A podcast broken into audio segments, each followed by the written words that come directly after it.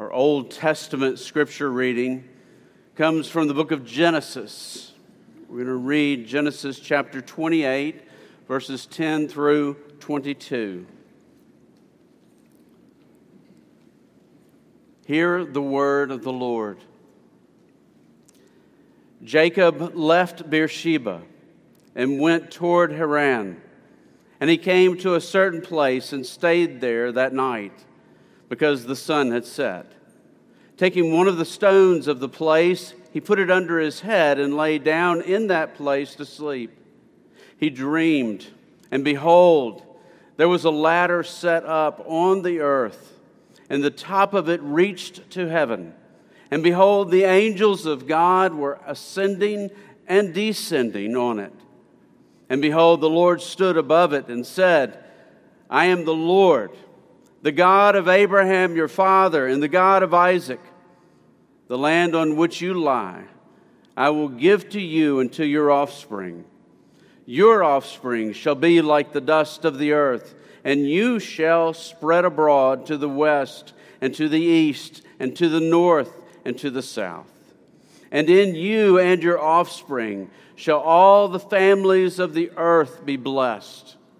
Behold, I am with you and will keep you wherever you go and will bring you back to this land. For I will not leave you until I have done what I have promised you. Then Jacob awoke from his sleep and said, Surely the Lord is in this place, and I did not know it. And he was afraid and said, How awesome is this place! This is none other than the house of God, and this is the gate of heaven. So early in the morning, Jacob took the stone that he had put under his head and set it up for a pillar and poured oil on the top of it. He called the name of that place Bethel, but the name of the city was Luz at the first. Then Jacob made a vow, saying, If God will be with me and will keep me in this way that I go, and will give me bread to eat and clothing to wear, so that I come again to my father's house in peace, then the Lord shall be my God. And this stone which I have set up for a pillar shall be God's house. And of all that you give me, I will give a full tenth to you. And then the gospel reading coming from John chapter 1, verses 35 through 51. The next day, John was standing with two of his disciples, and he looked at Jesus as he walked by and said, Behold, the Lamb of God. The two disciples heard him say this, and they followed Jesus. Jesus turned and saw them following and said to them, What are you seeking? And they said to him, Rabbi, which means teacher, where are you staying? He said to them, Come, and you will see. So they came and saw where he was staying, and they stayed with him that day, for it was about the tenth hour. One of the two who heard John speak and followed Jesus was Andrew, Simon Peter's brother. He first found his own brother, Simon, and said to him, we have found the Messiah, which means Christ. He brought him to Jesus. Jesus looked at him and said, You are Simon, the son of John. You shall be called Cephas, which means Peter. The next day, Jesus decided to go to Galilee. He found Philip and said to him, Follow me. Now, Philip was from Bethsaida, the city of Andrew and Peter. Philip found Nathanael and said to him, we have found him of whom Moses in the law and also the prophets wrote, Jesus of Nazareth, the son of Joseph. Nathanael said to him, Can anything good come out of Nazareth?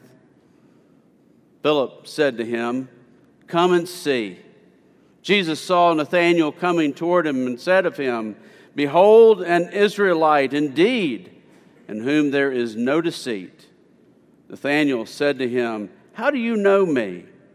Jesus answered him, Before Philip called you, when you were under the fig tree, I saw you. Nathanael answered him, Rabbi, you are the Son of God. You are the King of Israel. Jesus answered him, Because I said to you, I saw you under the fig tree, do you believe? You will see greater things than these. And he said to him, Truly, truly, I say to you, you will see heaven opened and the angels of God ascending and descending on the Son of Man. This is the Word of God. This morning we have reached, or reaching the end of the first chapter. I'm so excited about this. I couldn't wait to get here. This is one of those passages where you read it and you say, well, it's Jesus meeting the disciples or calling the disciples, and let's get on to more important things. I could preach from this passage, the verses we read this morning in John. I could preach from this passage easily for the next four weeks, and we still wouldn't get to the bottom of it.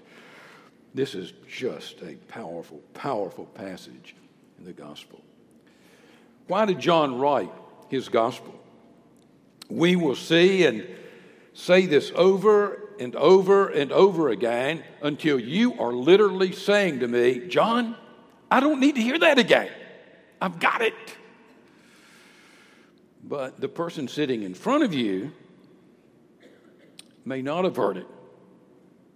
And maybe he or she doesn't get it. So we'll repeat it as long as we are in this gospel. Why did John write? If he were sitting here right now, I'd say, John, why did you write? He said, Well, I told you in chapter 20, verse 30, exactly why I wrote it.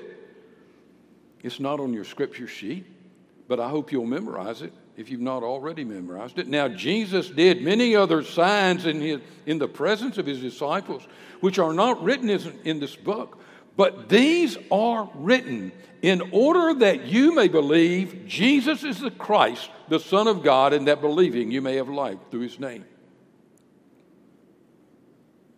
Folks, that purpose is on every page of the gospel, not just where the miracles are, but even in meeting the disciples, it's on every page. He's showing us, he's pointing us and said, see, this proves the deity of Jesus. It's not just seen in the miracles, it's also seen in the life and ministry of John the Baptizer. It's seen in the lives of his disciples. It is seen in the very passage before us. If you don't believe in the deity of Jesus, what do you do with John the Baptizer? We saw this two weeks ago. His life and ministry was foretold 700 years before he was born. His relationship to the Messiah was foretold centuries earlier. So, in your unbelief, what do you do with the relationship of John the Baptizer and Jesus? What do you do with that relationship? Go back to the message from two weeks ago. The lives of John the Baptizer and Jesus the Christ are inextricably entwined. The, their lives can't be explained. This relation can't be explained without involving the supernatural. The life of John the Baptizer in itself is proof of Jesus, that Jesus is the Son of God, the Messiah. In the passage before us this morning, there's another problem that arises for the skeptic. What do you do? What do you do with the lives of his apostles. The men, what do you do with these men who became his disciples? The apostle John introduces us to them in the verses we read this morning. Again, we, we haven't come to even look at the first miracle that proved his deity. We haven't arrived at any of the miracles as of yet. But when the men who became his inner core of disciples first encounter with Jesus, they, they became themselves profound proofs of his deity. And that brings us to the title of this morning's message. It's there in your order of worship. Some fishermen from the boonies went to Judah and then changed the world. Let's pray as we can open God's Word to look at this text.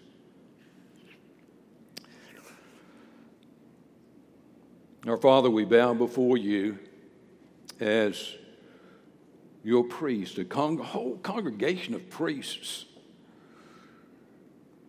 You've not only called us to take your word out into the world, out into the Mid South, out into Memphis and Shelby County,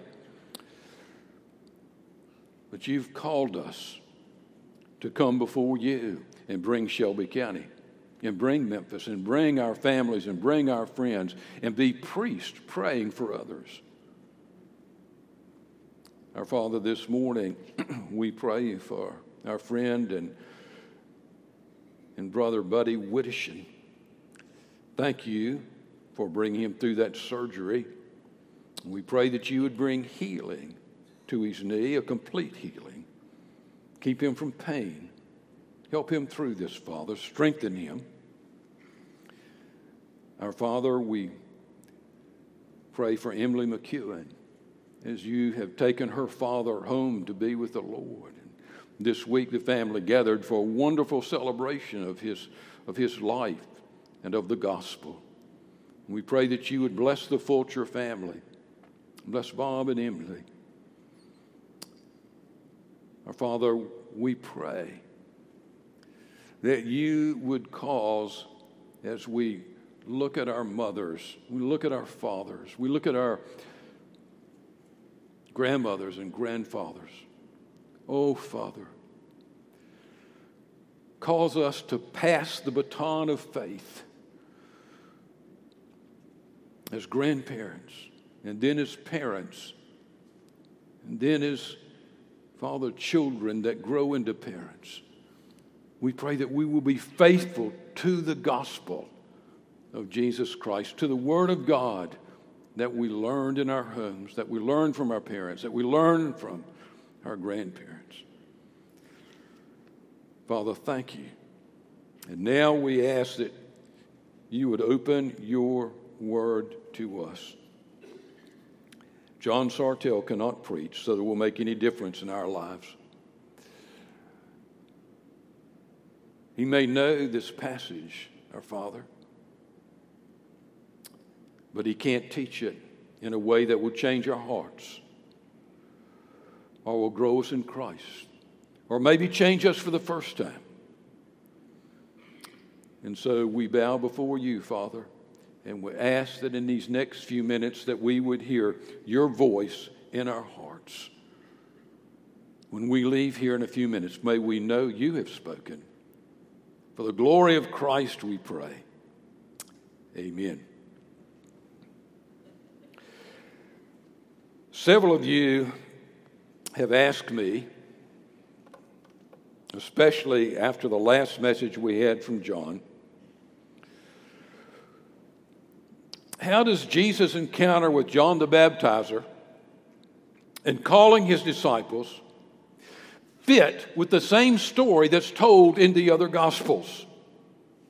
We've already said that John probably wrote, now this is important, hang on, that John probably wrote his Gospel after Matthew, Mark, and Luke had written their Gospels. John is intentionally filling in what the other Gospels left out. He's looking at the life of, and ministry of Jesus from a different perspective. It's blended with the other Gospels. He's not saying they're wrong, he's just filling in the spaces.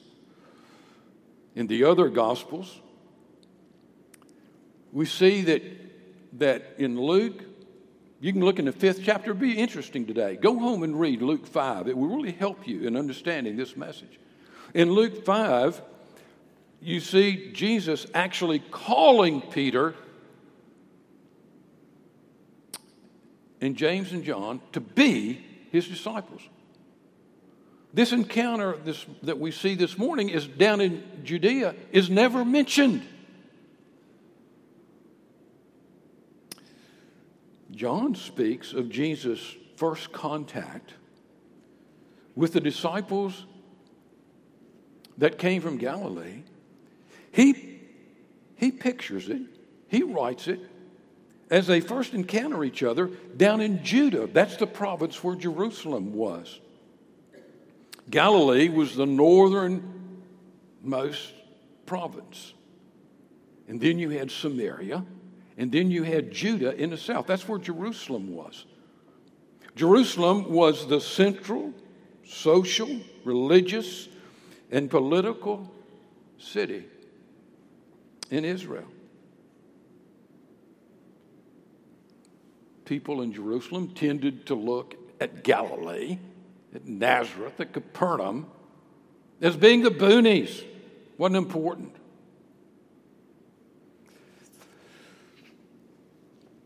Well, how does that fit with John the Baptizer baptizing Jesus and Jesus spending 40 days in the wilderness in a fast after his baptism, being confronted by Satan?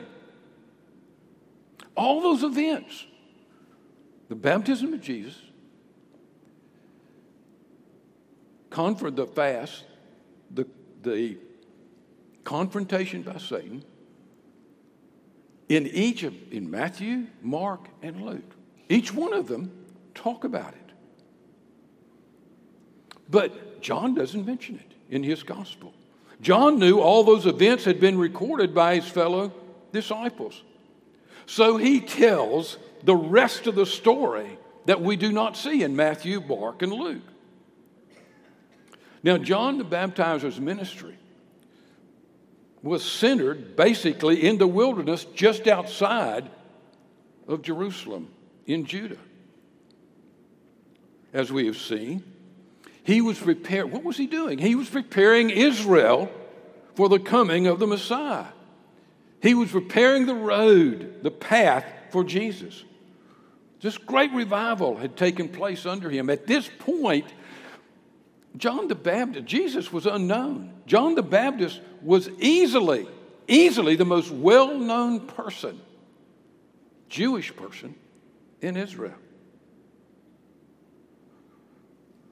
So, Jesus went to John to be baptized. That's when the dove descended on him, and the Father spoke from heaven and said, This is my beloved Son. Jesus immediately goes into the wilderness for a 40 day fast. He's confronted by Satan. Upon his return, we saw this two weeks ago. John pointed to a crowd and to a group of his own disciples and said, Behold, the Lamb of God as Jesus came by. Called him the Son of God. It was then, it was then that the passage we read this morning took place. We read the opening words the next day after that. The next day. Now, in your Bible, probably as you read the heads of the paragraphs, the label reads, read this way in mine John or Jesus calls his first disciples. And indeed, most sermons that I have read or heard on this passage talk about discipleship. But I would change that label. I would change it to his disciples' first encounter with Jesus. That's what happens. In fact, the real caption to this second half of the first chapter could bear the same title as the first half of the chapter of John 1. It's all about Jesus. That's all you need to say. It's all about Jesus. Let's see why that's true. Jesus comes out of the wilderness from his fast and epic confrontation with Satan. John is preaching in the wilderness. He sees Jesus. He says to the crowd, he says to his own disciples, Look there, there's the Lamb of God.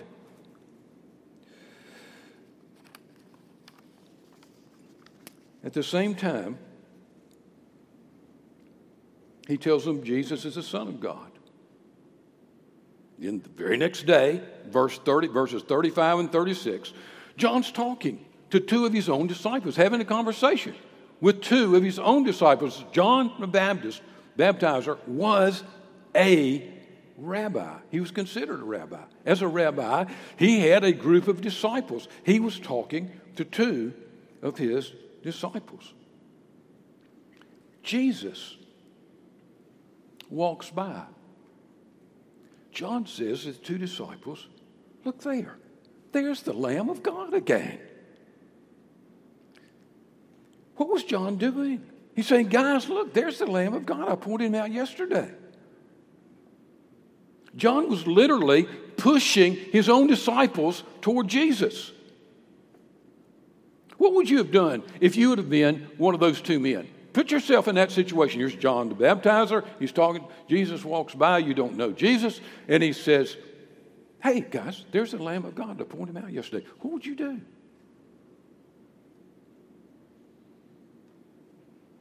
This Messiah, for which Israel had longed for centuries, had just passed within a few feet of you. Someone that John had called the Son of God had just walked by. What would you do? you would try to meet him. You would pursue him. That, that's exactly what they did. They would say, John, see you later. Boom, gone. Now, you know, Jesus is walking away. Don't know where it was, whether it was down the street or what. But you know, when, when you're walking and there's two people following you, and they, they are right behind you. After a while, after 15 or 20 minutes, you're going to turn around and say, Why are you guys following me? Well, that's exactly what Jesus did. What are you seeking? What do you want? Their answer was, it didn't say, Well, you won't believe what John the Baptizer said about you. They said, Rabbi, where are you staying? Now, their rabbi had been John the Baptizer. Remember, we just read in verse 35, John was talking to two of his own disciples. So he was their rabbi. They are not saying, You are our new rabbi. No, they were just addressing him, honoring him for his station. They used that title out of respect. And Jesus says to them, Come, you'll see. I'll show you where I'm staying. That's all he did. So they go with Jesus and they spend a day with him. Now we need to make two notes. The first is that John or, or, that Jesus wanted them to come with him. This is the Messiah of all of Israel. This is the one for whom Israel had waited for centuries. The Lamb of God whom John had said was also the Son of God. And these two men are not on the A list in the social strata of Israel. They're fishermen. They're fishermen from the boonies. They were not part of Jerusalem society. Yet, Jesus had time. He didn't say, Well, who are you? He already knew. He had time. He said, Come and see. He wanted them to come with him. He took them where he was staying and spent the afternoon with them. Wouldn't you have loved to have heard that conversation? Wouldn't you? When I read this, I said, Man, John tells us that not all that Jesus said or did is recorded in his gospel. So this would be one conversation that was not recorded. I wished it had been. That that tells us that John, what John did write down, was what he considered to be the most significant. But Jesus wanted these plebeian men, these commoners, to come with him. Second, we need to know who the unnamed disciple was with Andrew. Scholars strongly, very strongly say it was the Apostle John. Now, the brother of James and close friends with Andrew and Peter. Here's Andrew, the brother of Peter. He's one of them. Well, John was close to them, they lived in the same town. So, why doesn't John tell, say, it was me? He just says Andrew and another disciple. Well, all through his gospel, John goes out of his way never to mention his own name. He doesn't mention his name.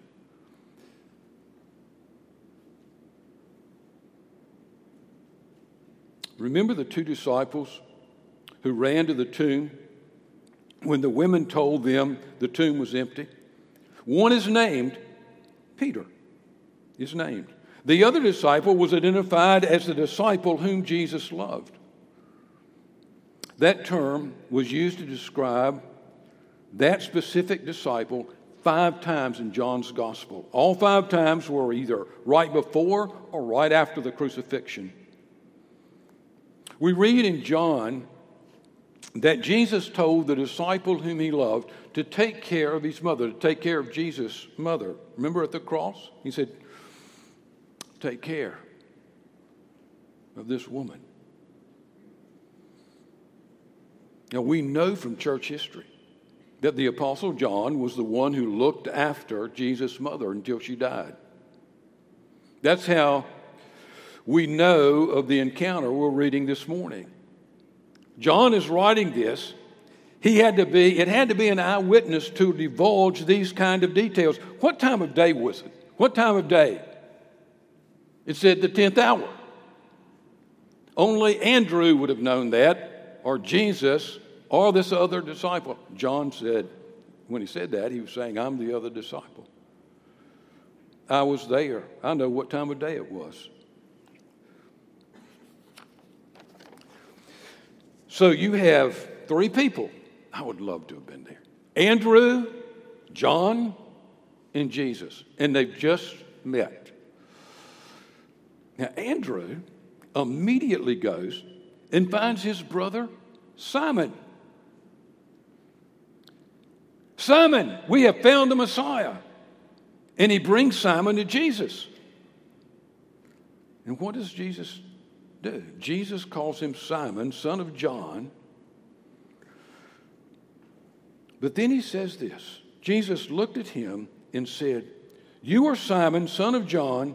You shall be called Cephas, which means Peter. Cephas is Aramaic, it means rock or stone. Peter is the Greek word for rock. The name Simon meant one who listens, one who's constantly listening to what's going on around him, one who's easily affected by what's going on around him.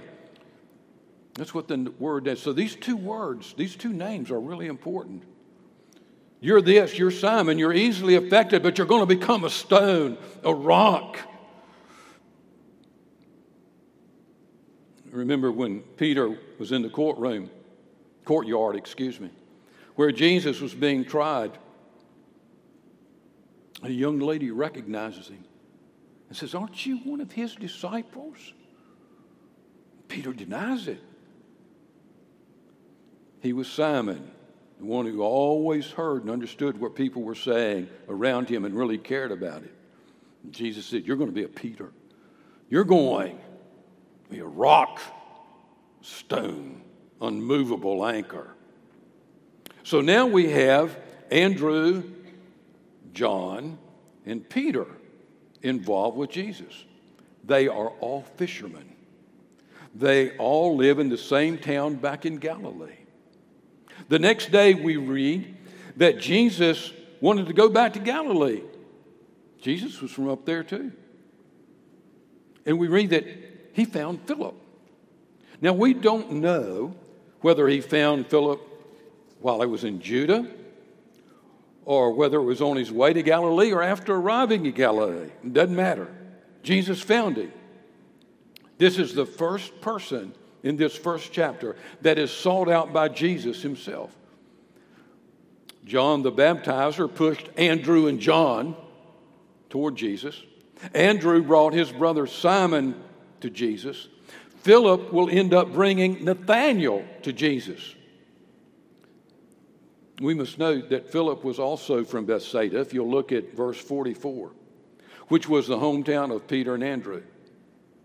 It was probable that Peter, Andrew, and John, and James, and Philip all knew each other. Following the example of Andrew,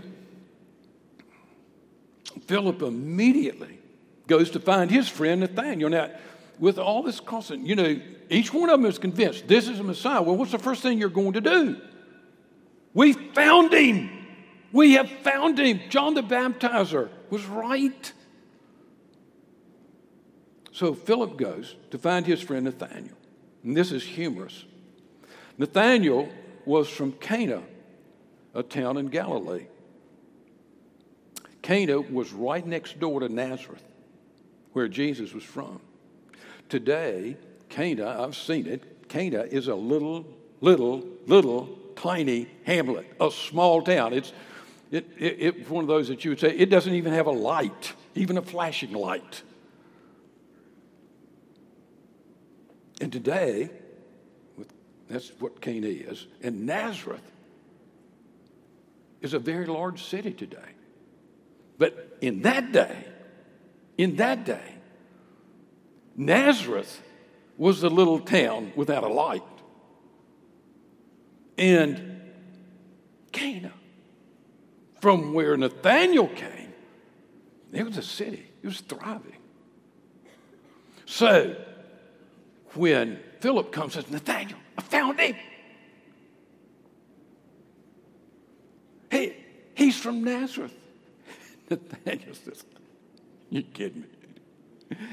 Can anything good come out of Nazareth? Do you know? I mean, it's a one horse town. Come on, Philip. Notice that as Nathanael comes to Jesus, Jesus greets him by saying, Behold, an, Israel, an Israelite in whom there's no deceit. That's what the uh, that's what my that's what my translation says. The uh, the word deceit. The better translation there is guile. I don't think the ESV got this right. He's saying, Behold, Israel, in whom there's no guile. Guile means sly or cunning. In other words, Nathaniel, he's saying, You are a straightforward individual. You call it like it is. What you see and hear is what you get. As a straightforward individual, Nathaniel responds, That's exactly who I am. How do you know me? We've never met. Then Jesus answers with a sentence that we'll not understand until we get home and ask Nathaniel in person. Jesus says, Nathaniel, before Philip called you, when you were under the fig tree, I saw you. I, will be reading commentaries or I'll be listening to a sermon, and somebody will take this and say, This is probably what it was, or this was probably what it was, or this was probably what it was. Folks, there's no way of knowing what that was. No way. So when someone says, I know what's, you got to say, no, no. But it was so profound and so deep And the experience that he had under that fig tree was so unique. Only Nathaniel knew about it. And Jesus said, I saw you when you were under a fig tree. And what does Nathaniel say? It's so profound. He says, You are the Son of God. You are. He's convinced at that point of the deity of Jesus. Now, then Jesus replies with words that are not only a reply to Nathanael, but they are fitting words to the end of this epic chapter. And they introduce us to the rest of the book of John. He tells Nathanael, if you're impressed with what I just told you about seeing you under a fig tree, wait until you see what I'm going to do next. Wait till you see what's coming. You're going to see the angels of God ascending and descending on the Son of Man. You know, those, the men around him, those few people that were around him, would have realized he was alluding to the experience Jacob had when he was fleeing from the anger of Esau in Genesis 28. Jacob arrived, he's scared to death of his brother. He arrived in the evening at an unknown place and he laid down to sleep. He had a dream. In the dream, he saw a ladder between earth and heaven. It was a ladder to heaven, or the ladder to earth from heaven. And angels were ascending, going up and down this ladder.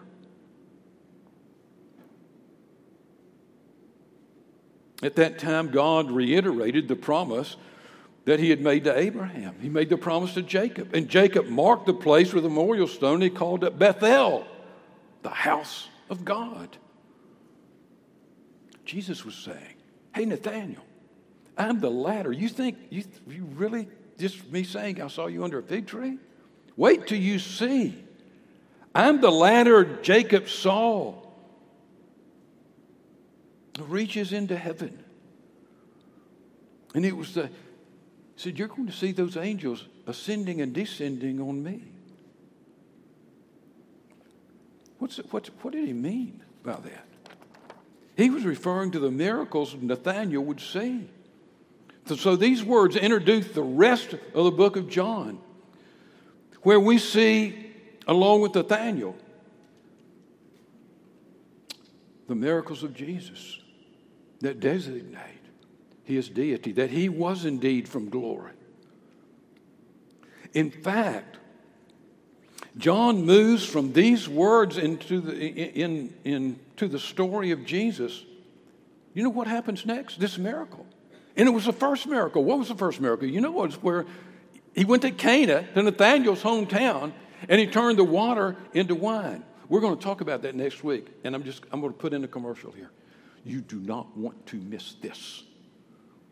There's more than water being turned into wine there. It's huge. People make jokes about it. I'm being, what a deep, wonderful, powerful passage. But these words are fitting, are fitting in to the monumental first chapter of John. Jesus ends that chapter by saying, You will see the angels ascending and descending on the Son of Man. He called himself the Son of Man. This is the first time in the book of John he calls himself the Son of Man. We read about the Son of Man in Daniel 7 this morning in our call to worship. It's the title that you, Jesus used of himself more than any other title. And he was referring back to Daniel 7. Daniel sees one like a son of man coming on the clouds of glory, receiving the kingdom of all kingdoms from the Ancient of Days. And so, in this passage, the, when he said to Nathaniel, you'll see I'm the ladder into heaven, into glory, and you'll see the angels ascending and descending. It's there that he says, I am the Son of Man. So, why does the summation in chapter 1? This is beautiful. In chapter 1, more titles are used for Jesus than in any other single chapter in the Bible that I know. Run through them quick. Starts verse 1 the Logos, the Word, then the Word of God, God, the light of men, the true light. the only begotten of the Father, the one's greater than John the Baptizer, Jesus the Christ, the only Son from the Father, the Lord, the Lamb of God. He baptizes with the Holy Spirit, the Son of God, Rabbi, Messiah. He's the one of whom Moses and the prophets wrote, the King of Israel, and then the last title, the Son of Man. All of those occur in one chapter, the first chapter. It's all about Jesus, folks. That's what I told you at the beginning. That's all you need to know. Somebody says, "Hey, what's the first what's the first chapter of John about?" It's all about Jesus from beginning to end. Jesus is the main point.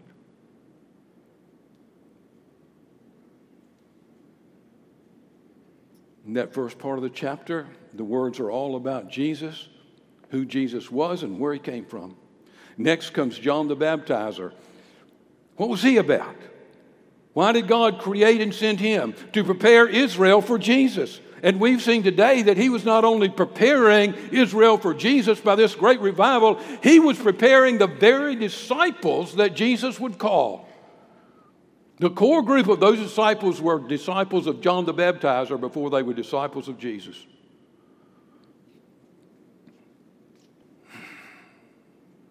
Well, then that leaves us after John the Baptizer, that leaves us with the disciples. Isn't the last part of the chapter introducing how the disciples found Jesus? Let me ask you a question. In the record before us this morning, did the, did the disciples find Jesus or did Jesus seek them out and find them? Take Andrew and John. They are disciples of John the Baptizer standing and talking to him. Jesus just happened to walk by. Did they plan that or did Jesus? John pointed to Jesus and said, There goes the Lamb of God.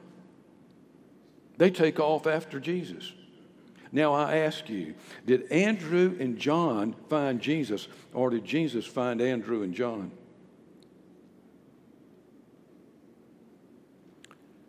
They didn't say, Hey, we're coming to spend time with you.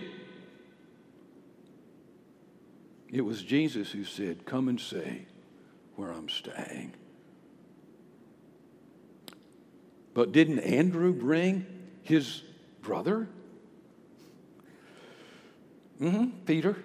But what did Jesus say when he saw him?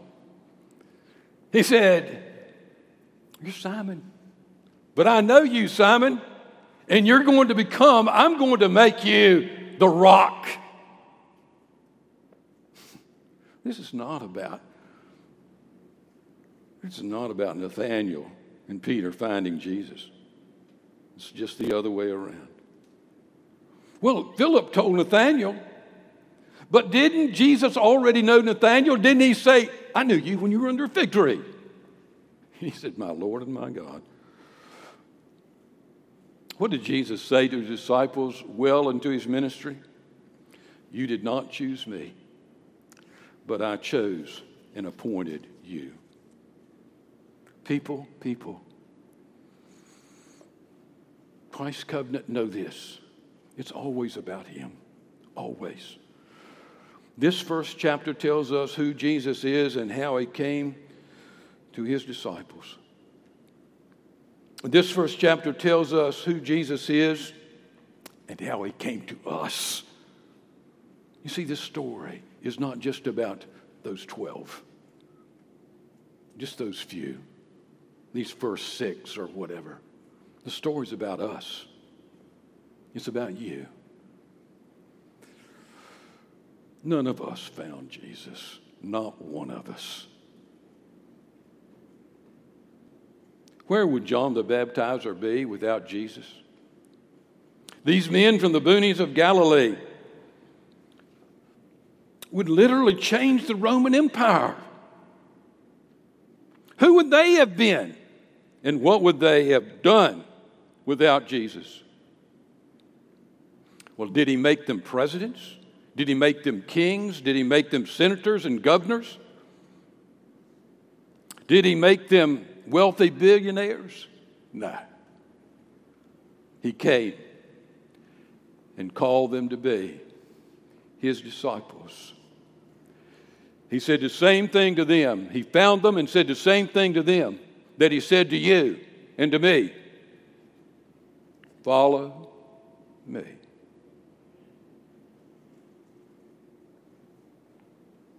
Isn't that beautiful? Isn't that beautiful?